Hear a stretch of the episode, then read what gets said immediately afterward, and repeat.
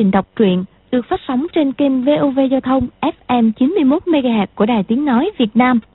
Thưa các bạn, trong chương trình đọc truyện kỳ trước, chúng ta đã theo dõi phần 16 bộ truyện Thiên Long Bát Bộ của nhà văn Kim Dung thì được biết đoàn người của Bảo Định Đế về đến cùng ngồi vào thương nghị.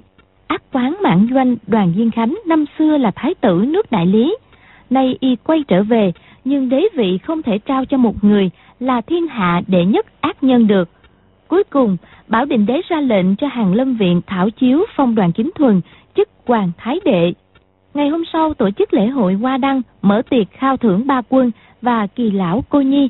Thông báo chiếu chỉ kế thừa cho trăm họ đều biết, để thái tử đoàn Diên Khánh đừng mong gì nữa. Đêm ấy, Bảo Định Đế cải trang thành thường dân, bí mật ra ngoại thành hơn 20 dặm đến chùa Niêm Hoa Tự, gặp Hoàng Mi Lão Tăng.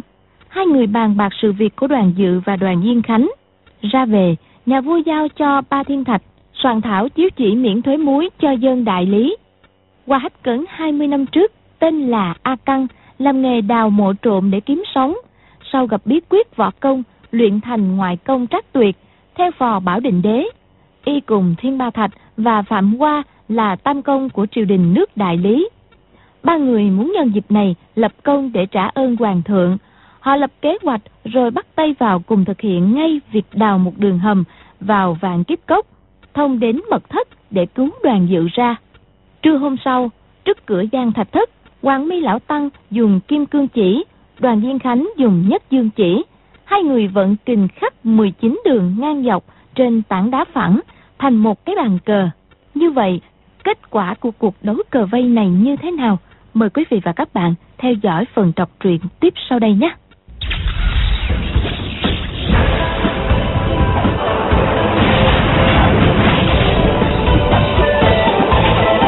Thiên Long Bát Bộ.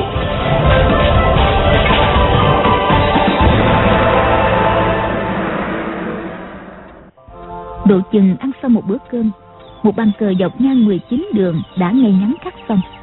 Hoàng Mi Tăng nghĩ thầm Chính mình hiền đệ nói không sai Gã thái tử Diên Khánh này nội lực quá là cao Thái tử Diên Khánh không phải như Hoàng Mi Tăng đã chuẩn bị vừa mới đến Nên trong bụng cũng hái thầm. Ở đâu lại nhảy ra một lão già hòa thượng ghê gớm đến như thế này? Rõ rồi Còn chính mình mời y đến tiếp tay cho hắn. Nếu hắn thừa cơ mình ngồi đây Để vào cứu đoàn dự Thì mình đâu có thể phân thân ra đối địch. Hoàng Mi Tăng nói Đoàn thí chủ công lực cao thâm. Lão Tăng rất là khâm phục. Vì môn cờ chắc thí chủ cũng cao gấp 10 bậc tăng. Bây giờ ta đánh cờ chơi. Lão Tăng xin thí chủ chấp chuột buôn quân Người áo xanh ngạc nhiên nghĩ thầm. Kỹ lực của nhà sư ghê gớm. Hẳn là bậc cao nhân. Nó đến đây kêu chiến Vừa mở miệng lại đòi nhường là sao? Y bèn nói. Đại sư bất tất quá khiêm. Nếu đại sư muốn hơn thua Thì cứ để bằng quân Hoàng Mi Tăng này. Bôn quân không chấp được hay sao? Người áo xanh lạnh lùng đáp. Đại sư đã tự biết mình kém nước Thì bất tất phải đấu nữa. Hoàng Mi Tăng khẩn khoản. Thế thì ba quân được chăng? Người áo xanh đáp. Chỉ nhường đi trước Cũng đã là quá rồi. Hoàng Mi Tăng cười ha hả nói Thế là Lão Tăng đủ biết rồi. Thì chủ còn kém lắm. Lão Tăng chấp thì chủ ba quân. Người áo xanh bình thản đáp. Tất tất phải thế. Cứ đấu ngang tay. Mỗi người đi trước một lần là được rồi. Hoàng Mi Tăng càng thêm ngại ngùng Nghĩ thầm. Người này không kiêu ngạo Lại không nóng nảy Quá là kinh địch Dù ta có khích cách nào Cũng vẫn điềm tĩnh như không. Thì ra Hoàng Mi Tăng vốn chưa nắm vững được phần thắng. Biết người tích cờ thường hiếu thắng. Mình mở miệng xin y chấp ba quân, bốn quân Rồi đòi chấp lại để kích động đối phương. Ngờ đâu Thái tử Diên Khánh không chịu chấp quân Mà cũng chẳng để ai nhường mình. Không xúc động mảy may vẫn giữ được nghiêm cẩn kín đáo.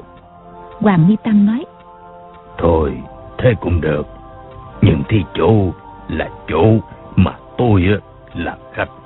Chủ phải nhường khách đi trước. Người áo xanh nói. Không được. Tiên chủ hậu khách. Để ta đi trước. Hoàng mi tăng đáp. Nếu vậy thì phải đánh đô thôi. Năm nay lão tăng tuổi chẳng hay lẽ. Nếu thi chủ đoan trung thì đi trước. Đoan sai thì phải nhường lão tăng người áo xanh nói ta có đoán trúng chăng nữa? Đại sư cũng nói là sai. Hoàng mi tăng nói được rồi lão tăng đã có cách. Muốn cãi chối cũng không được. Lão tăng xin hỏi sau năm bảy mươi tuổi tổng số ngon cả hai bàn chân lão tăng lẽ hay chẳng? Câu đố đó quả nhiên quái lạ. Người áo xanh nghĩ thầm người bình thường có mười ngón chân. Đương nhiên là chuẩn rồi. Y nói rõ là sau năm bảy mươi tuổi chắc là để cho ta tưởng rằng y mất đi một ngón chứ gì. Bình pháp còn nói thực hư hư thực. Y có đủ mười ngón chân nhưng cố tình dở trò đánh lạc hướng lừa mình thế nào được? Y bèn nói số trắng hoàng mi tăng đáp sai rồi. Số lẻ người áo xanh nói đại sư tháo giày ra cho coi đi. Hoàng mi tăng cởi giày vớ bên chân trái ra thấy năm ngón chân hãy còn nguyên dạng. Người áo xanh chăm chăm nhìn mặt đối phương thấy ông ta bình tĩnh tươi cười thì tưởng chân phải nhà sư chỉ có bốn ngón thật. Lại thấy nhà sư từ từ cởi giày chân phải ra giơ tay cởi vớ y đang định nói thôi khỏi cần kiểm chứng ông đi trước đi thì lại chợt nghĩ. Không thể mắc hởm y. Hoàng mi tăng lại cởi nốt vết chân phải. Chân phải cũng đầy đủ năm ngón có tàn khuyết gì đâu. Trong giây phút đó bao nhiêu ý nghĩ hiện ra trong đầu người áo xanh. Lão chưa đoán ra đối phương có dụng ý gì. Chỉ thấy nhà sư già giơ chiếc dùi sắt lên đánh mạnh xuống. Nghe phập một tiếng ngón chân út đã đứt rơi ra. Hai người đệ tử đứng sau lưng thấy sư phụ tự hủy hoại thân thể máu chảy giọt ra nhìn không nổi kêu ối lên một tiếng. Đại đệ tử phá nghi dội lấy thuốc kim sang trong bọc ra rịch cho thầy xé một mảnh tay áo băng lại. Hoàng mi tăng cười nói năm nay lão tăng sau 19 tuổi có phải 70 tuổi thì số ngón chân thành số lẻ rồi không? Người áo xanh đáp đúng rồi xin mời đại sư đi trước y nổi tiếng là thiên hạ đệ nhất ác nhân. Bao nhiêu thảm cảnh rùng rợn đã từng thấy cả rồi thì việc chặt đứt một ngón chân có đáng gì đâu. Nhưng nghĩ thầm nhà sư này chỉ vì muốn đi trước một nước mà đã ra tay như thế đủ biết ông ta nhất định quyết thắng ván cờ này. Nếu lỡ mà thua tất sẽ bị nhà sư đưa ra điều kiện khắc khe vô cùng. Hoàng mi tăng nói xin phép. Ông ta cầm cái dùi lên cắt xuống điểm tứ tứ ở hai góc đối diện mỗi bên một cái vòng tròn nhỏ. Thế là coi như đã đi hai quân cờ trắng. Người áo xanh giơ cây gậy sắt ra ấn vào hai điểm tứ tứ còn lại mỗi bên một cái, lập tức nền đá xanh lõm xuống hai lỗ, tức là đi hai quân đen. Cả bốn góc điểm tứ tứ đều có quân đen trắng, thì gọi là thế tử. Một phép đánh cổ của di kỳ trung quốc, trắng đi trước, đen đi sau ngược lại với phép đánh sau này của hậu thế. Hoàng mi tăng kế đến đặt tại bình dị lục tam một quân. Người áo xanh bèn đi một nước nơi chỗ cửu tam. Lúc đầu hai người đi rất nhanh nhà sư không kém suốt chút nào. Quả có mất một ngón chân để đi trước một nước kể cũng đáng. Đi đến nước thứ 17, 18 cuộc cờ đã bắt đầu gây cứng trí lực hai bên hao tổn rất nhiều một mặt phải dùng hết tâm trí để suy tính nước cờ. Một mặt phải dẫn khí, bồi bổ sức lực. Mỗi lúc cờ đi một chậm thêm. Nhị đệ tử của hoàng mi tăng phá sân cũng là một tay cờ khá. Thấy sư phụ dùng đoản binh đối với người áo xanh, hai bên toàn những thế kỳ lạ, không khỏi bội phục ngầm. Đi đến nước thứ 24 người áo xanh đột ngột xuất kỳ binh thế cờ đại biến nếu như nhà sư không đối phó kịp thì gốc khứ vị thế nào cũng nguy. Còn như đem một con ra cố tủ thì lại thiệt mất nước tiên hoàng mi tăng suy nghĩ một hồi lâu chưa biết phải làm thế nào. Bỗng trong thạch thất có tiếng vọng ra. Phản công ở khứ vị thì vẫn giữ được nước tiên. Thì ra đoàn dự giỏi chơi cờ dây từ nhỏ. Lúc này thấy hai bên đến chủ gây go nên buộc miệng nhắc cho hoàng mi tăng người đời thường nói cờ ngoài bài trong.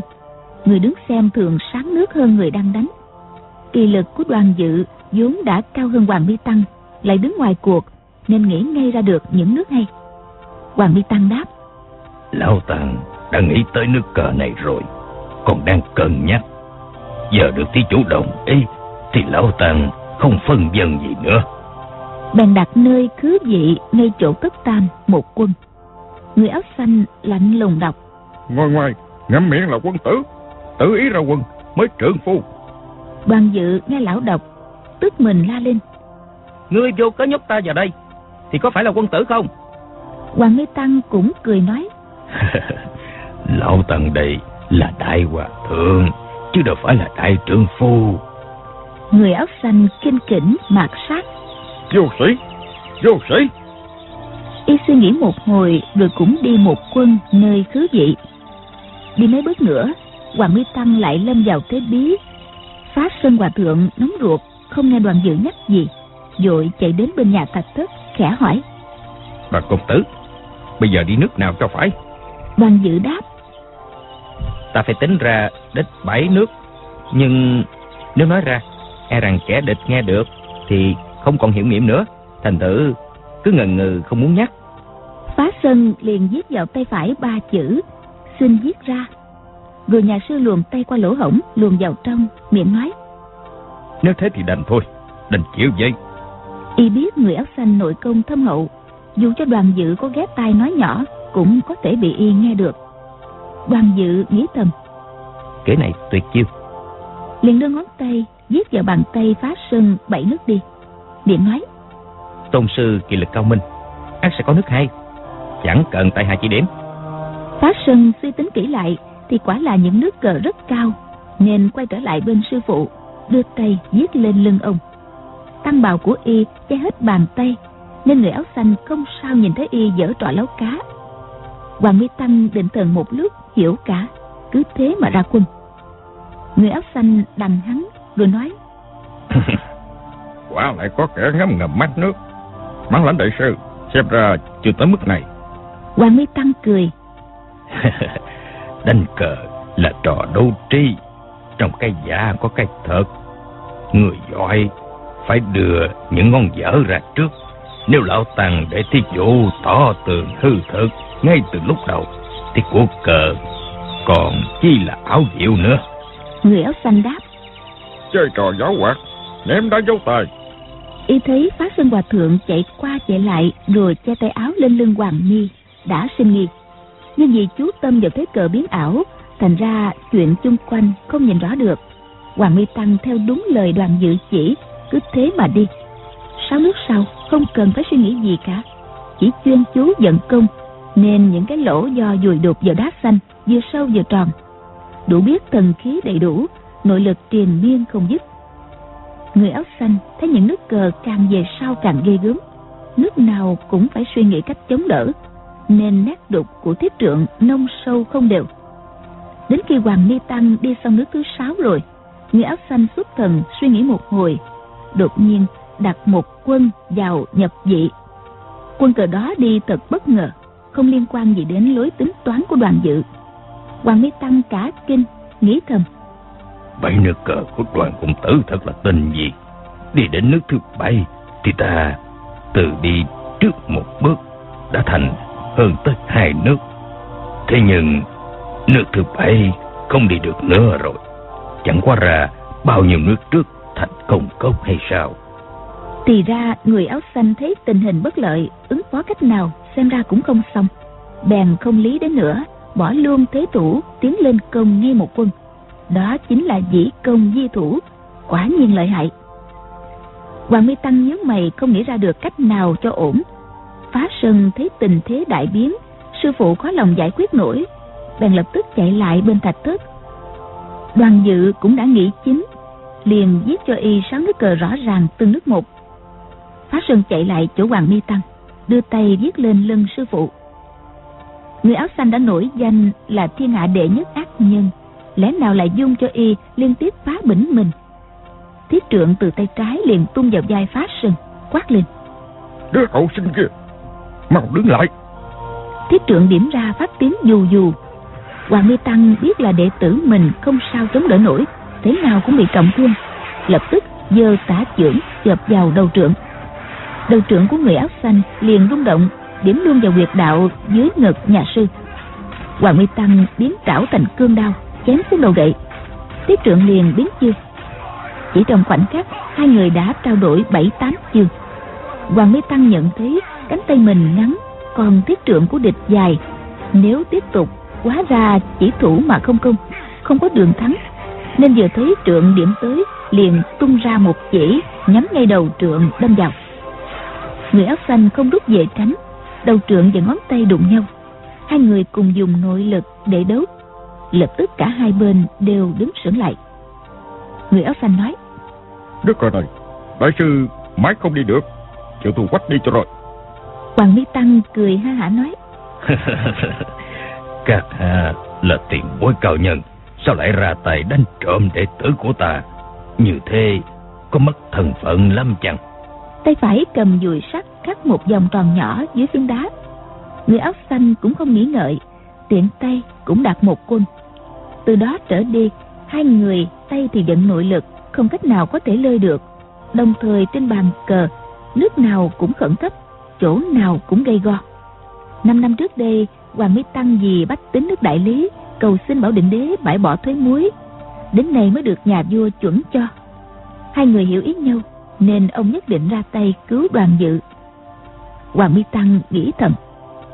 Mình sống hay chết, cũng chẳng đáng quan tâm nhưng nếu không cứu thoát được đoàn dự thì còn mặt mũi nào trông thấy chính mình hiền đệ? Kẻ luyện nội công cần nhất là không được có một chút tạp niệm nào. Nhưng đánh cờ thì lại luôn luôn muốn hơn người một bước. Trên bàn cờ 361 điểm Điểm nào cũng phải nghĩ tới. Quả đúng là đến một sợi tóc cũng không thể bỏ qua, Thì mới tính toán cho đến nơi đến chốn được. Hai điều đó gần như tương phản nhau. Hoàng Mỹ Tăng công phu thiền định tuy cao thâm, Nhưng sức cờ lại không bằng đối phương. Chú tâm vào việc dẫn nội lực kháng địch Thì lại sao nhãn nước cờ. Còn như tập trung nghĩ nước cờ thì nội lực lại giảm đi, trở thành núng thế. Cục diện hôm nay hung hiểm lạ thường. Lão tăng quyết tâm lấy cái chết báo đền người tri kỷ, nên không còn nghĩ gì đến việc an nguy của mình nữa.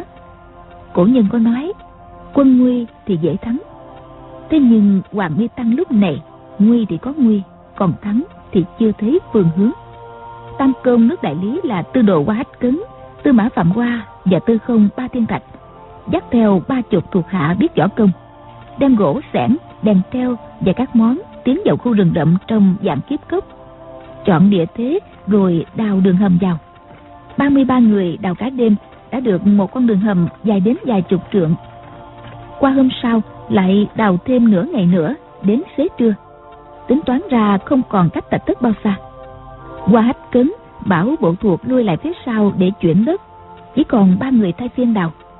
Ba người biết rằng thái tử diên khánh võ công rất cao cường, nên khi đào chỉ nhẹ nhẹ ấn xẻng xuống, không dám để phát ra chút âm thanh nào. Chính vì thế mà tiến triển rất chậm. Có biết đâu lúc này người áo xanh đang hết sức chú tâm đánh cờ với hoàng ni tăng, lại đấu nội lực, làm gì còn để ý đến âm thanh dưới đất đào đến khoảng giờ thân. Tính ra đã đến nơi thạch thất đoàn dự đang bị cầm tù. Nơi này và nơi dương khánh ngồi cách nhau chỉ độ một trượng, nên lại càng cực kỳ thận trọng, không dám để phát ra một tiếng động nhỏ. Quá cứng bỏ sẻn xuống, thi triển hổ trảo công, dùng mười ngón tay moi đất, chẳng khác nào mười cái móc sắt, móc lên từng tảng đất lớn.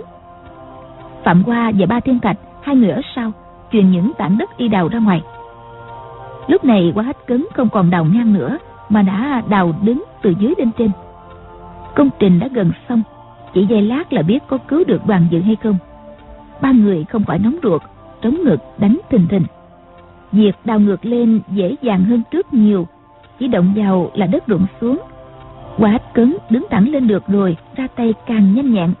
Cứ đào một lát lại lắng tai nghe ngóng, xem bên trên có động tĩnh gì không. Đào như thế chừng tàn hai nén hương, chỉ còn cách mặt đất chừng một thước. Quá cấn liền tay chậm lại, gạt đất nhẹ nhàng, sau cùng đụng phải một tấm gỗ. Trong bụng mừng thầm. Dưới sàn thạch thất có lắc đen, xem ra càng tiện cho mình. Y dẫn nội lực vào đầu ngón tay, từ từ quét vuông vắn mỗi bề hai thước thành cái cửa hầm vừa một người chui lọt quét xong cúi xuống ra hiệu cho hai ông bạn đỡ lấy rồi buông tay ra để tấm dáng hạ xuống. Qua hết cứng giơ sẻn lên qua trên miệng hầm để đề phòng có người đột kích. Chợt nghe tiếng lanh lảnh của một cô gái la lên. Trời ơi đầy giá kinh hoàng. Qua hết cấn khẽ gọi. Mộc cô nương chớ có to tiếng. Người nhà đến cứu đây mà. Y tung mình giọt từ dưới hầm lên. Vừa đưa mắt nhìn quanh thì quá cấn quảng hồn. Nơi đây đâu có phải thạch thất mà là một căn phòng sạch sẽ, đồ đạc tươm tất. Đầy những kệ để đủ các loại bình lớn bé. Một thiếu nữ mặt mày kinh hãi, nép vào một góc. Vị trí thạch tức là do bảo định đế nói cho ba thiên thạch nghe. Ba thiên thạch lại kể cho qua hết cấn. Vì sợ mưu kế bại lộ, nên đâu có ai dám đến tận nơi quan sát. Thành thử, qua hết cấn tính toán sai. Cái sai một ly kia tuy đi không tới một dặm, nhưng cũng mất hết mấy chục trượng nơi y đào đến đúng ngay nhà chung dạng cựu, thiếu nữ kia là chung linh. Nàng đang ở trong phòng phụ thân lục lọi tìm giải dược để đi cứu đoàn dự. Bất tình lình ở dưới đất chui lên một người đàn ông thì làm gì mà nàng chẳng sợ mất vía. Qua hách cấn tâm linh ứng biến cực kỳ mau lẹ nghĩ bụng. Quá ra mình đào lầm chỗ rồi. Cố nhiên là phải đào lại nhưng đã tróc lộ hình tích. Nếu giết cô gái đi để bịt miệng thì người trong giảng kiếp cốc thấy xác cô ta, lập tức sẽ tra xét mọi nơi. Mình chưa vào đến nhà thạch thất, đã bị khám phá ra đường hầm rồi thì hỏng bét. Chỉ còn có cách là đem cô ta xuống hầm. Người nào muốn tìm cô ta, ắt sẽ ra ngoài sân cốc. Vừa nghĩ tới đó, chợt ngoài phòng có tiếng chân người đi tới. Quá cấn, bèn qua tay trước mặt chung linh, ra hiệu cấm nàng không được lên tiếng. Rồi giả vờ trở gót, như kiểu muốn chui xuống hầm nhìn dục một cái qua nhảy phát lại phía sau, giơ tay trái bịt miệng chung linh còn tay phải quờ ra sau lưng cô ta, kéo lại gần cửa hầm, tống xuống bên dưới. Phạm hoa giơ tay đỡ lấy, bóp ngay một nắm đất, nhét vào mồm. Qua hách cấn nhảy trở vào hầm, cầm miếng gỗ vừa cắt ra, để lại ngay ngắn chỗ cũ, rồi ghé tay vào kẻ hở nghe ngóng. Chỉ thấy hai người đi vào trong phòng, có tiếng đàn ông nói. Hắn nàng đối với hắn còn có mối dư tình chưa dứt nếu không thì ta muốn phá hoại thành danh họ đoàn. Càng gì đến nàng mà nàng ngăn cản chứ? Có tiếng đàn bà giận dữ đáp. Gì? Chàng nói là dư dư dư cái chi đó? Ta cho chàng hay nhé ta không còn tình ý gì với người đó đâu. Gã đàn ông lại nói. Nếu vậy thì còn gì hay bạn giọng nói đầy vẻ hứng hở vui mừng. Người đàn bà lại tiếp. Chẳng qua đó mộc quyển thanh là con gái sư tỷ ta, cũng là người bên mình. Sao ông lại làm khó nàng ta như vậy? Qua hết cấn nghe đến đây, biết ngay đây là vợ chồng chung gốc chủ. Thấy họ bàn cãi với nhau có liên quan đến đoàn dự vội lắng tai nghe. Lại thấy tiếng chung dạng cừu nói, sư tỷ nàng á, lén lút đi thả đoàn dự, may mà diệp dị nương phát giác kịp thời. Thế thì mụ đã thành cựu địch với mình rồi. Hà tất, nàng còn phải quan tâm đến con gái mụ nữa chứ phu nhân. Khách tại đại sảnh toàn là những nhân vật thành danh trong võ lâm đại lý. Sao nàng chẳng coi ai ra gì? Chỉ lườm họ một cái, rồi bỏ xuống đây. Chẳng chẳng quá ra mình thiếu lễ độ quá hay sao? Trung phu nhân dùng dằn đáp. Ông mời bọn đó tới đây để làm gì? Những người đó với mình chẳng có giao tình gì lắm. Liệu bọn họ có dám đắc tội với đương kim hoàng đế nước đại lý hay không? Trung dạng cừu đáp ta có mời họ về tiếp tay, làm phản đâu mà ngại. Chẳng qua, họ ở gần quanh đây, nên mời đến để chứng kiến.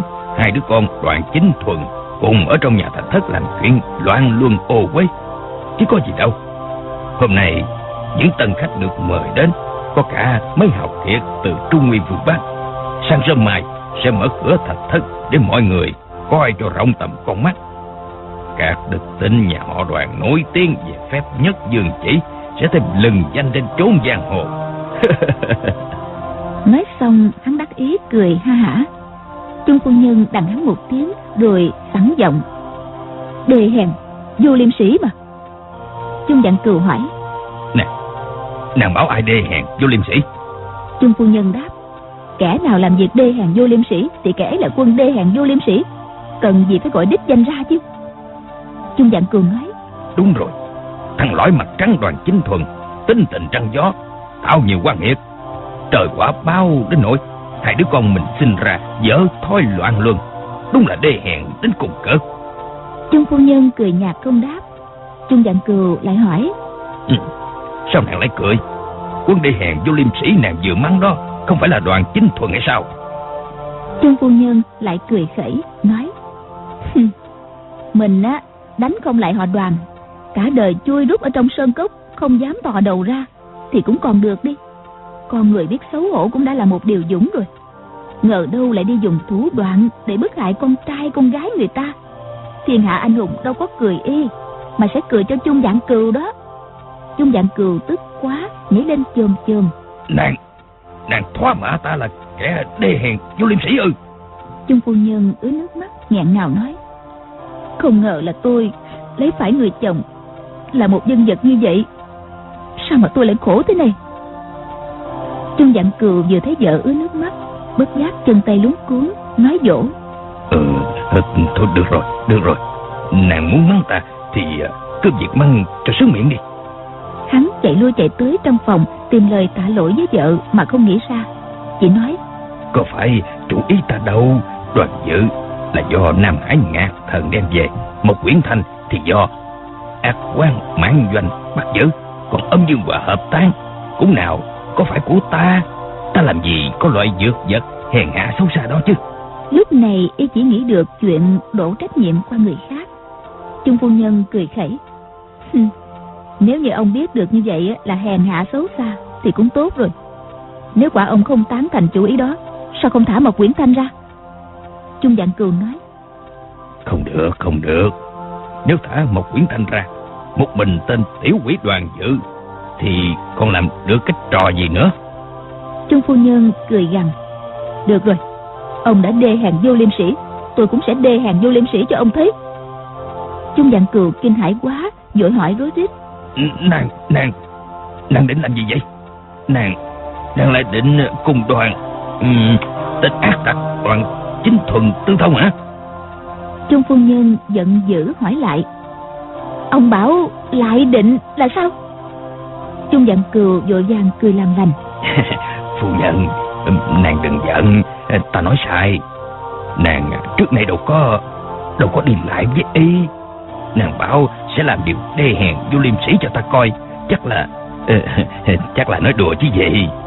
Trung phu nhân không trả lời Trung dạng cừu trong lòng thẳng thốt liếc mắt nhìn thấy trong phòng chai lọ ngổn ngang liền nói Cái con bé Linh Nhi thật nghịch ngợm hết nước nói. Mới tí tuổi đầu Mà đã hỏi tới âm dương hòa hợp tán làm gì. Không biết ai xúi dục nó Vào lúc tìm loan cả lên. Vừa nói vừa xếp những chai thuốc lại Chân bước thế nào Lại trúng vào tấm gỗ miệng hầm. Qua hách cứng phải dẫn nội lực Chống cho nắp hầm khỏi nhúc nhích Trung phu nhân hỏi. Linh Nhi đâu rồi? Sao ông lại muốn đưa nó lên trên sảnh chào khách chứ? Trung dạng cừu cười nói. Chúng mình xin được đứa con xinh đẹp như vậy à, Sao không để cho bằng hữu được thấy qua? Trung phu nhân đáp. Bộ ông muốn đem mở nhữ mèo hả? Tôi thấy cặp mắt hao háo của gã dân trung hạt Cứ lấm la lấm lét nhìn Linh Nhi nhà này. Ông phải coi chừng y đó. Trung dạng cừu cười hình hệt nói Ta chỉ coi chừng mình nạn mà thôi. Con người nguyệt thẹn qua nhượng, Thế kia đứa nào trông thấy Mà cha thì nhỏ dãi Trương phu nhân chép miệng gọi lớn Linh Nhi à Linh Nhi. Một con tha hoàng chạy lên bẩm. Dạ con vừa mới thấy tiểu thư qua đây đó. Trương phu nhân gật đầu rồi nói. Ừ mi đi kêu tiểu thư về đây, ta bảo. Trung Linh ở dưới hầm. Tất cả những gì cha mẹ nói với nhau Nghe rõ từng câu từng chữ Khốn nổi miệng bị nhét đầy đất Không sao la lên được thật là khó chịu. Chung dạng cừu nói.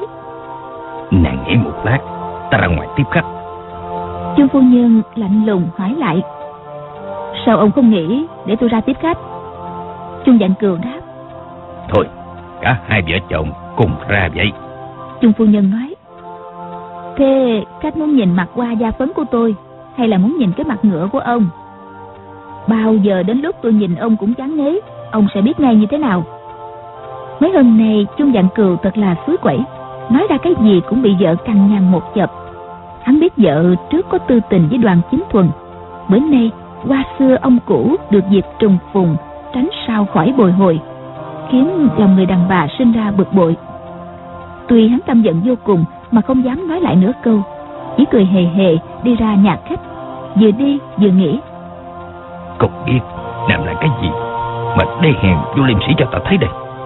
Nàng lại nói đến lúc tôi nhìn ông cũng chán ấy. Như thế nghĩa là hiện giờ nàng chưa chán, cũng không có gì đáng ngại. Chỉ sợ tên cẩu thật đoàn chính thuần. Bảo định đế hạ chỉ miễn thuế muối rồi. Muôn dân đại lý ca tụng ân đức vô cùng. Địa hạt dân Nam sản xuất muối rất ít. Toàn cõi chỉ có chín dùng bạch tỉnh, hắc tỉnh, dân long là có muối. Nên năm nào cũng phải mua thêm từ đất thục. Thuế muối rất cao, nên những người nghèo khổ mỗi năm thường phải ăn nhạt dài ba tháng. Bảo định đế biết rằng một khi miễn thuế muối rồi, Hoàng Nguy Tăng sẽ tìm cách đi cứu đoàn dự để trả ơn. Ông trước nay vốn kính phục nhà sư võ công trác tuyệt, lại lắm cơ mưu. Hai đệ tử của ông võ công cũng không kém. Ba thầy trò cùng ra tay, quyết phải thành công. Nào ngờ đã qua một ngày một đêm mà chẳng thấy hồi âm. Nhà vua nóng ruột muốn phái ba thiên thạch đi dò la động tĩnh. Nhưng sai người đi triệu thì ba tư không, phạm tư mã, qua tư đồ chẳng thấy một ai. Bảo định đế nghĩ thầm. Chắc là thầy tử Diện Khanh thủ đoạn lợi hại khiến cho ba thầy trò Hoàng Mi sư huynh cùng Tam công trong triều đều khốn đốn nơi dạng kiếp cốc. Ông lập tức cho triệu Hoàng Thái Đệ đoàn chính thuần, thiện sĩ hầu Cao Thăng Thái cùng với bọn chữ dạng lý, tứ đại hộ vệ. Luôn cả Trấn Nam Dương Phi, Đao Bạch Phượng cùng đến dạng kiếp cốc lần nữa. Đao Bạch Phượng quá nóng lòng vì con, xin nhà vua đem ngựa lâm quân đi săn bằng dạng kiếp cốc. Bảo định đế đáp chưa phải lúc cùng đường hãy theo lề lối giang hồ mà hành động chúng ta không thể vi phạm quân thị của tổ tiên họ đoàn mấy trăm năm nay được. Đoàn người vừa đến cửa dạng kiếp cốc thấy dân trung hạt cười khanh khách đà đón tiếp. Gã xá dài nói chúng tôi thiên hạ tứ ác cùng chung cốc chủ đoán rằng đêm này thế nào đại giá cũng quan lâm nên tại hạ ra đây chờ đợi. Ờ giá tỷ mà các hạ điều động quân thiết giáp tới thì uh, chúng tôi đành chịu đánh bài tẩu mã mang theo công tử và thiên kim của trấn nam dương. Nhưng các hạ vẫn giữ lề luật giang hồ lấy tư cách nhà võ họp bạn thì uh, xin vào đại sảnh dùng trà. Bảo định đế thấy đối phương bình tĩnh như thường tuyệt không lộ vẻ hoang mang. Không phải như hôm trước vừa gặp mặt đã xông ra đánh ào ào cho nên không khỏi dè dặt liền chắp tay đáp lễ nói. Vậy thì hay lắm. Dân trung hạt đi trước dẫn đường cả đoàn người theo vào đại sảnh bảo định đế vừa bước vào cửa đã thấy bên trong ngồi đầy những giang hồ hào kiệt. Diệp nhị nương nam hải ngạc thần cũng có trong số đó nhưng không thấy thái tử diêm khánh nên trong bụng cũng dè chừng. Dân trung hạt lớn tiếng giới thiệu cùng với cử tọa. Đây là đoàn lão sư trưởng môn đoàn gia ở thiên nam. Y không nói hoàng đế nước đại lý mà dùng danh hiệu võ lâm là theo quy củ giang hồ. Đoàn chính minh không những là vua của một nước mà còn là một tôn sư cao thủ lừng lẫy võ lâm. Người người ngưỡng mộ. Quân hùng vừa nghe giới thiệu ai nấy đứng lên rầm rắp. Chỉ có mình nam hải ngạc thần là chém chệ ngồi yên nói động ta cứ tưởng là ai? Quá ra là gã hoàng đế. Ông mạnh giỏi chứ. Trung dạng cừu tiến lên mấy bước nói. À trung dạng cừu không kịp ra sang anh tiếp xin thứ lỗi. Bảo định đế đáp. Không dám không dám mọi người theo tứ bậc an tọa. Cuộc họp mặt này, theo lệ luật giang hồ, nên vợ chồng đoàn chính thuần cùng cao thăng thái không phải giữ lễ vô tôi, ngồi gần bên bảo định đế. Còn bốn người, bọn chữ dạng lý, đứng ở sau lưng nhà vua. Người nhà bưng trà lên mời. Bảo định đế đưa mắt nhìn một lượt, không thấy thầy trò hoàng mi tăng và bọn ba thiên thạch trong phòng. Đang nghĩ cách dò hỏi, bỗng chung dạng cừu lên tiếng. Đoàn trưởng môn, hai phe hạ cốt tại hạ lấy làm vinh dự. Nay lại được các vị bằng hữu tới đây đông đủ. Tại hạ xin giới thiệu. Nói rồi, y nêu tên từng người trong đại sảnh. Ngoài mấy người đến từ trung nguyên, mạng tây bắc, còn lại đều là nhân vật thành danh trong nước đại lý. Có cả tân song thanh, tá tướng mục, mã ngũ đức. Chừng quá nửa số người có mặt tại đó. Bảo định đế tuy chưa từng quen biết, nhưng cũng đã nghe tên các vị giang hồ hào kiệt nhất nhất cùng bảo định đế làm lễ tương kiến. Có kẻ khúm núm cũng có kẻ ngạo mạn. Đa số thì lấy vai võ lâm hậu bối đến ra mắt. Chung dạng cừu nói chẳng mấy khi đoàn lão sư hạ cốt xin lưu lại đây mấy hôm để anh em được học hỏi thêm. Bảo định đế nói xa biệt là đoàn dự vì đắc tội với chung động chúa đã bị lưu lại quý sư. Hôm nay tại hạ thân hành đến đây một là để tỏ tình thân. Hai là để xin lỗi. Giả mong trung động chúa nể mặt mà tha cho đứa trẻ con không biết phải quấy. Tại hạ cảm kích khôn cùng quần hùng nghe nhà vua nói ai cũng kính phục khen thầm. Từng nghe đoàn gia nước đại lý lấy quy củ võ lâm tiếp đãi đồng đạo quả nhiên danh bất hư truyền. Nơi đây thuộc lãnh thổ nước đại lý ông ta chỉ cần sai vài trăm binh mã đến bắt người về là được. Thế mà lại tự mình đến đây lấy lời dịu ngọt cầu khẩn trung dạng cừu cười ha hả chưa kịp trả lời mã ngũ đức đã xen vào. Thì ra đoàn công tử đắc tội với trung cốc chủ mới rồi đoàn công tử đến tệ xá ở phổ nhĩ. Cùng đến núi vô lượng vô ngoạn tại hạ săn sóc không chu đáo để sinh ra bao nhiêu rắc rối. Bây giờ cũng mở lời xin một chút tình nam hải ngạc thần bỗng lớn tiếng quát. Đây là việc của đồ đệ ta ai khiến mi chó mõm vào? Cao thanh thái cười lạc nói. Đoàn công tử là sư phụ ngươi ngươi đã cúi đầu làm lễ bái sư rồi chứ mà. Chẳng lẽ bây giờ ngươi định sổ toẹt đi hay sao? Nam hải ngạc thần thẹn đỏ mặt tía tai mắng lại. Còn bà đó chứ lão già đâu có đánh rắm cải xóa. Hôm nay lão già muốn giết quách gã sư phụ hữu danh vô thực đó đi. Lão già sờ ý phải thờ một gã tiểu tử làm thầy thẹn chết đi được. Mọi người không hiểu đầu đuôi đều phải sửng sốt. Đào bạch phượng nói trung cốc chủ à tha hay là không các hạ nói cho dứt khoát đi. Chung dạng cừu cười đáp thả chứ thả chứ tại hạ giữ lệnh lan um, để làm gì chứ? Dân trung hạt xen vào.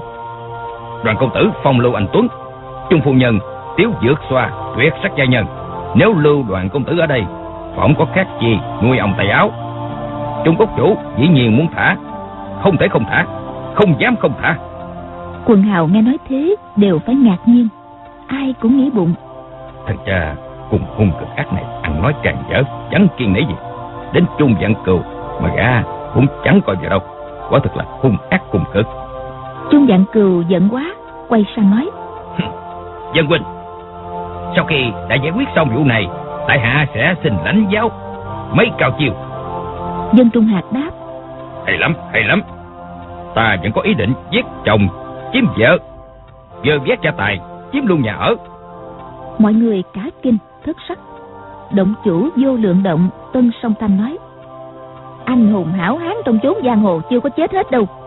Thiên hạ tứ ác các người bản lãnh cao cường đến mấy cũng không thể chạy thoát công đạo được diệp nhị nương bật lên tiếng cười the thé phản đối. Tần đạo hữu diệp nhị nương này có xúc phạm đến bà đâu? Sao lại dơ đũa cả nắm vậy? Tả tử mục nghĩ lại chuyện mụ cướp con mình bữa trước. Trong bụng hãy còn nơm nớp lo âu đưa mắt nhìn trộm mụ một cái. Diệp nhị nương cười khúc khích nói tả tiên sinh à chắc độ này lệnh lan béo tốt trắng trẻo lắm đó hả? Tả tử mục không dám không trả lời nói nhỏ bữa trước à, cháu bị cảm mạo phong hàn tới này vẫn chưa khỏi. Diệp nhị nương cười nói ê chết chữa cũng tại ta mà ra hết. Lúc quay về ta sẽ đến thăm thằng cháu sơn sơn ngoan ngoãn nha. Tả tử một tất kinh vội gạt đi. Không dám khiên đại giáo quan lâm lần nữa. Bảo định đế nghĩ thầm thì ra bọn tư ác hoành hành quá tệ, kết quan đã nhiều. Xem ra những hào sĩ giang hồ này không phải ai cũng về phe với họ. Như vậy công việc càng dễ giải quyết. Để khi cứu được Dự Nhi rồi, ta phải tìm cơ hội tiêu diệt bọn chúng để trừ mối hại. Đứng đầu bọn tứ ác là thái tử Diên Khanh. Ta cùng người họ đoàn không tiện hạ thủ, nhưng nếu quả là tội ác đầy rẫy thì cũng không thể dùng thứ được. Đao Bạch Phượng thấy mọi người nói năng toàn chuyện đâu đâu, liền trở lại vấn đề. Bà đứng phát lên nói, Trung động chúa đã nhận lời trả Tiểu Nhi lại rồi, vậy xin cho gọi nó ra để mẫu tử được trùng phùng đi chứ. Trung dạng cừu cũng đứng lên nói, Được rồi. Đột nhiên, y quay sang hầm hầm nhìn đoàn chính tuần, cay đắng nói, Đoàn chính tuần, mi đã có vợ đẹp con khôn như vậy, mà lòng tham vẫn chưa đủ. Hôm nay, mi thành danh tan nát, không còn mặt mũi. Đó là mình làm mình chịu. Đừng có quán trách gì trung giảng cựu này. Đoàn chính tuần ngay từ lúc đầu nghe chung dạng cừu bằng lòng giao trả con mình đã nghĩ ngay đâu dễ dàng như thế được. Tất nhiên đối phương còn có âm mưu quỷ kế gì đây. Bây giờ nghe hắn nói như vậy càng thêm chột dạ, lập tức đứng lên nói. Trung cốc chủ, nếu người còn tính chuyện hại người, thì đoàn mổ sẽ có phương pháp đối phó, khiến người cũng phải hối hận suốt đời. Trung dạng cừu thấy dương gia, tướng mạo đường đường, phong độ thanh cao đại cát, mình thực chẳng bén gót chân. Phần thì thẹn vì mình xấu xa, phần thì ghen tức, lửa giận bốc lên đùng đùng, y lớn tiếng quát. Sự đã đến nước này, Trung mổ dẫu có nhà tan người chết, phân thây muôn đoạn, cũng quyết ăn thua với mì đến cùng. Mày muốn lấy lại con, được lắm, theo ta vào đây. Nói xong, hùng hổ rảo bước ra ngoài sảnh đường. Cả đoàn người đi theo chung dạng cừu đến trước bức tường cây. Dân Trung Hạc muốn khoa tài kinh công, nhảy giọt qua trước. Đoàn chính thuần nghĩ chuyện hôm nay không thể nào giải quyết êm thấm, chỉ bằng ra quay trước để đối phương biết chừng mà nhượng bộ. Ông bèn hạ lệnh. Đốc thành, ngươi chặt mấy gốc cây này để mở lối cho mọi người đi.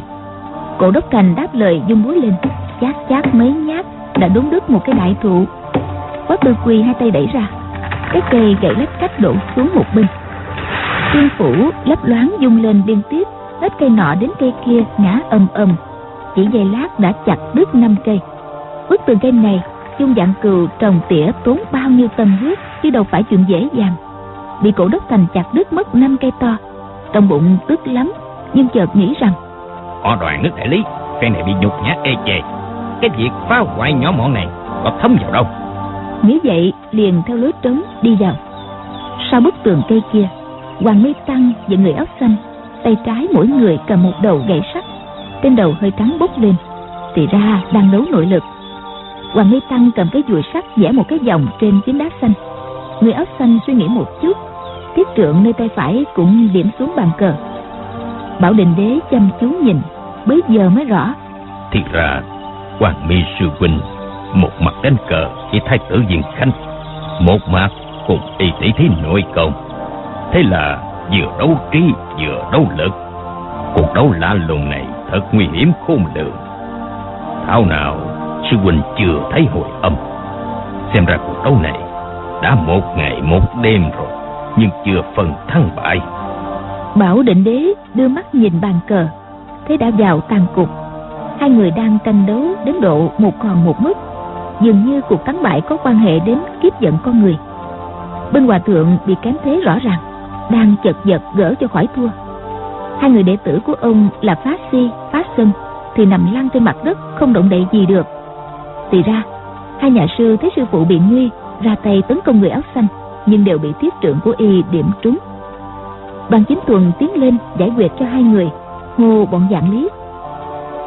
Bốn người các ngươi ra đẩy tảng đá kia, thả dự nhi ra. bốn người vâng lệnh nhất tề tiến lại trung dạng cừu thét lên Thông thả, các người có biết trong nhà đá này còn có ai nữa không? đoàn chính tuần giận dữ đáp Trung cốc chủ, nếu như người dùng thủ đoạn tàn độc đối xử với con ta, thì ngươi cũng nên nhớ rằng chính mình cũng có vợ con đó. trung dạng cừu cười nhạt Người nói đúng đó, Trung dạng cừu này cũng có vợ có con thật. Nhưng cũng may, chưa có con trai nên không đến nỗi trai gái loạn luân như loài cầm thú. Đoàn chính tuần giận tím mặt quát hỏi. Mày nói lăng nhăng gì vậy? Trung dạng cừu hỏi lại. Một yến thành có phải là con tư sinh của mi không? Đoàn chính tuần bực tức nói. Thân thế của một cô nương Có liên quan gì đến ngươi Mà ngươi lắm chuyện? Trung dạng cừu cười ha hả nói chưa chắc đã là lắm chuyện đâu. Họ đoàn nước đại lý làm vua một cõi trời nam. Trong võ lâm cũng danh tiếng lẫy lừng. Nè các vị anh hùng hảo hán mở mắt ra mà coi. Con trai và con gái đoàn chính thuần phượng đảo loan điên thành vợ thành chồng chẳng khác gì cầm thú. Y quay sang ra hiệu cho nam hải ngạc thần. Hai người liền đưa tay đẩy tảng đá chắn trước cửa thạch thất. Đoàn chính tuần vội giơ tay cản lại nói Khoan đã. Diệp Nhị Nương và Dân Trung Hạt đồng thời xuất chưởng, chia ra hai bên tập kích. bằng chính tuần đưa hai tay ngăn chặn chưởng lực của Diệp Nhị Nương, còn Cao Thanh Thái thì nghiêng người bước xéo lên để cản chưởng lực của Dân Trung Hạt. Ngờ đâu Diệp Dân hai người chỉ dùng hư chiêu, tay phải rút ngay về, tay trái đánh ra trúng ngay tảng đá. Tảng đá đó tuy nặng đến mấy ngàn cân, nhưng bị cả bốn người chung dạng cừu, Nam Hải nhạc cần Diệp Nhị Nương, Dân Trung Hạt cùng phóng chưởng lập tức lăn qua một bên việc này, bốn người đã bàn định với nhau từ trước, hư hư thực thực. Đoàn chính tuần biết đâu mà ngăn chặn được. Thực ra, đoàn chính tuần cũng nóng lòng, mong sớm được nhìn mặt con, nên cũng không cố tâm ngăn cản lắm. Khối đá vừa lăn ra, mở một lối đi tối om, nhìn vào không rõ cảnh tượng bên trong. Trung dạng cừu vừa cười vừa nói, cô nam quả nữ, quần áo xốc xích cùng ở trong căn phòng tối như thế này, thì còn lắm trò hay ho làm gì còn trong trắng cho nổi? Mọi người xem đây. Trong khi Chung dạng cừu còn đang cười sằng sặc, thì một thanh niên đầu bù tóc rối. Thân trên để trần sồng sọc chạy ra, chính là đoàn dự. Chàng chỉ mặc một cái quần cộc, hở cả hai đùi. Tay bồng một cô gái trên người cũng chỉ có một chiếc áo cánh, hở cả tay chân lẫn làn da trắng nõn sau lưng. Bảo định đế tẹn quá, mặt đỏ bừng. Đoàn chính thuần cũng cúi gầm mặt xuống không dám ngẩng lên. Đào bạch phượng hai mắt đẫm lệ miệng lẩm bẩm. Hoàng nghiệt quá. Cao thanh thái vội cởi trường bào định tràn lên người đoàn dự.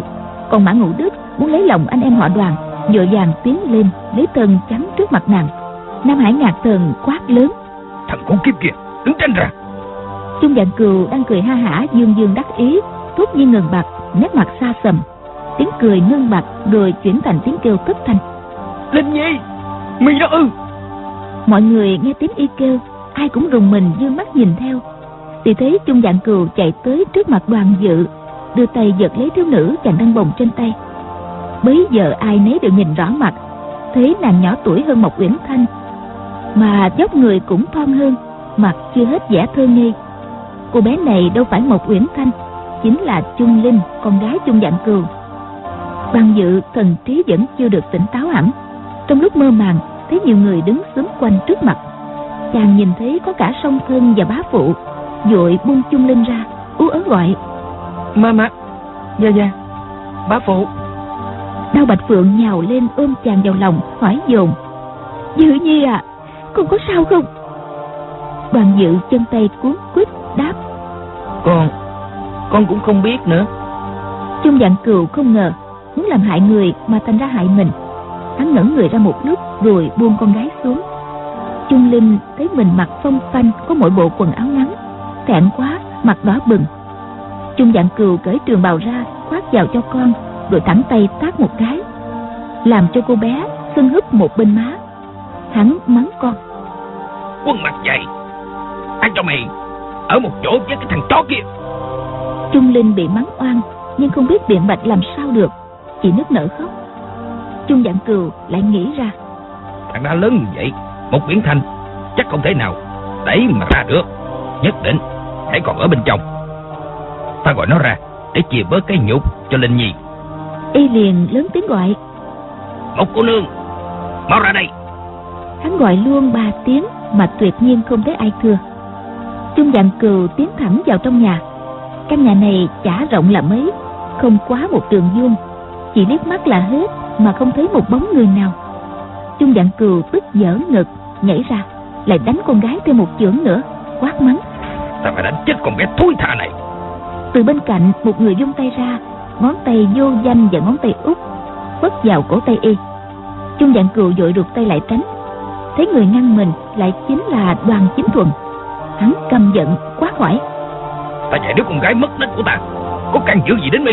Đoàn chính thuần cười khì khì đáp Trung Cúc chủ Thực đã ưu đãi thằng nhỏ nhà tôi. Sợ nó ở một mình yêu quạnh Đã để lệnh ái Là một vị thiên kim tiểu thư Ở chung cho có bạn. Tại hạ rất là cảm kích. Bây giờ cơ sự đã đến như thế này. Lệnh ái đã thành người nhà họ đoàn rồi. Tại hạ không thể không can thiệp được. Trung dạng cừu nổi giận hỏi. Sao đại bảo Con gái ta là người nhà họ đoàn chứ? Đoàn chính thuần cười nói Lệnh ai, Ở trong thạch thất cùng Dự Nhi bầu bạn mấy ngày mấy đêm. Cô nam quả nữ, Quần áo xốc xếch, Cùng ở trong căn phòng tối như thế này, Thì còn lắm trò hay ho. Làm gì còn trong trắng cho nổi? Còn ta là thế tử Của Trấn Nam Dương. Tuy chưa chắc đã lấy con gái cốt chủ làm chính phi được, song lập trai nằm thề bảy thiếp vẫn được chứ sao? Tại hạ với cốc chủ. Thế cũng là chỗ thông gia rồi còn gì? Nói xong lại tiếp một tràng cười ha hả.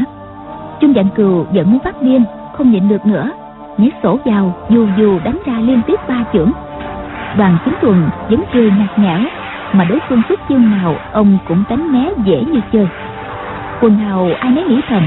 Họ đoàn đại lý quả nhiên lợi hại không hiểu họ dùng cách nào mà bắt được con gái trung giảng cừu nhốt vào nhà đá để đánh tráo đem một quyển thanh đi. Trung giảng cừu ở trong nước đại lý, đâu có dễ gì mà gây sự với đoàn gia. Chỉ tìm khốn khổ. Nguyên do vụ này là tự bọn qua hết cứng mà ra. Qua hết cứng bắt Trung Linh đem xuống hầm cho khỏi lộ bí mật địa đạo. Về sau, nghe vợ chồng Trung Dạng Cừu đối đáp, Mới hay hắn và Thái tử Diên Cánh bày mưu ác độc, Cốt làm bại hoại thanh danh họ đoàn. Ba người ở dưới hầm cùng nhau thương nghị. Đều thấy rằng việc này quan hệ rất lớn, Lại vô cùng khẩn cấp. Đợi cho Chung Phu Nhân đi khỏi, Ba Thiên Thạch liền lẻn ra ngoài Thi triển kinh công tuyệt đỉnh đo đạt kỹ càng phương hướng cùng khoảng cách tới thạch thất để qua hách cấn định rõ lại lộ tuyến của đường hầm. Cả bọn lại hì hục đào mãi miết thêm một đêm nữa. Đến sáng hôm sau thì vừa tới bên dưới căn nhà đá. Qua hách cấn khoét một lỗ từ dưới đất chui lên thấy đoàn dự đang vòng vòng chạy lồng lên như người điên, nên đưa tay ra tính giữ lại. Ngờ đâu, thân pháp đoàn dự vừa nhanh nhẹn vừa quái dị, không làm sao mà bắt được. Ba tiên thạch và phạm hoa cùng chui ra, hợp lực dây dồn chàng vào giữa. Thạch tức quá nhỏ đoàn dự không trốn được. Qua hách cấn vừa nắm được cổ tay chàng, bỗng thấy toàn thân rung bắn lên một cái, chẳng khác chi chạm phải một khối than hồng. Trong lúc vội vàng qua dùng sức kéo mạnh, mong lôi được chàng xuống đường hầm để trốn cho mau. Ngờ đâu, y vừa sử kình, chân khí trong người lập tức cuồn cuộn tuôn ra. Nhịn không nổi phải kêu ối chao một tiếng. Ba tiên tạch và phạm hoa nắm tay qua hách cấn, lôi ra. Ba người cùng giật mới thoát ra khỏi sức hút của bắc minh thần công. May mà công lực của tam công nước đại lý so với mấy đệ tử phái vô lượng cao hơn mấy bậc. Hơn nữa, lại đều là tay cơ trí, ứng biến mau lẹ mà cũng sợ toát cả mồ hôi. Trong bụng đều cho là tà pháp của thế tử diên khánh cực kỳ lợi hại. Rồi không ai dám đụng vào mình của đoàn dự nữa.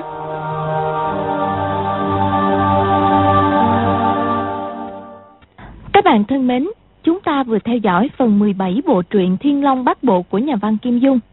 Mời quý vị và các bạn đón theo dõi phần tiếp theo cũng được phát sóng vào chương trình đọc truyện kỳ sau trên kênh VOV Giao thông FM 91 MHz của Đài Tiếng nói Việt Nam. Hãy gửi những ý kiến của quý vị và các bạn vào địa chỉ email quen thuộc của chương trình đọc truyện vovavonggmail.com. Đến đây thì nhóm thực hiện chương trình xin phép nói lời chào tạm biệt. Hẹn gặp lại quý vị và các bạn trong chương trình kỳ sau.